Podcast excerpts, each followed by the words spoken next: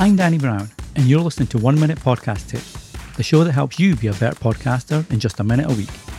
If you want more specific tips just for you and your podcast, check out the Magic Mike membership at oneminutepodcasttips.com forward slash support. And now, this week's episode.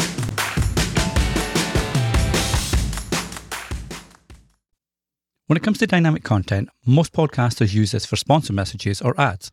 So, you may have a sponsor and you insert them as a pre roll, which is at the start of your podcast episode, or a mid roll anywhere within the content itself, or even a post roll once the episode's finished.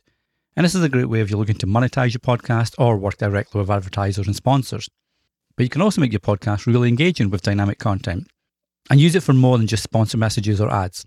For example, a past guest has a new book out, so you could get the affiliate link and drop a quick audio snippet promoting the book. You might host a geek podcast about Star Wars, but you're going to create a new mini-series podcast about the Ahsoka TV show.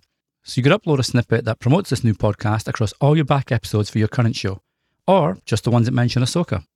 If you're on a true crime podcast and new information's come to light, you can add a snippet with the most up-to-date info about that case featured in a past episode. There are lots of ways you can use dynamic content to ensure your listeners have the most recent details about the topic, guest, and more.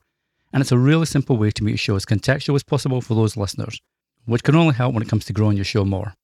Until the next time, happy podcasting. Thanks for listening. If you enjoy One Minute Podcast Tips, be sure to share with your friends and other podcasters so they can enjoy it too. Until the next time, happy podcasting.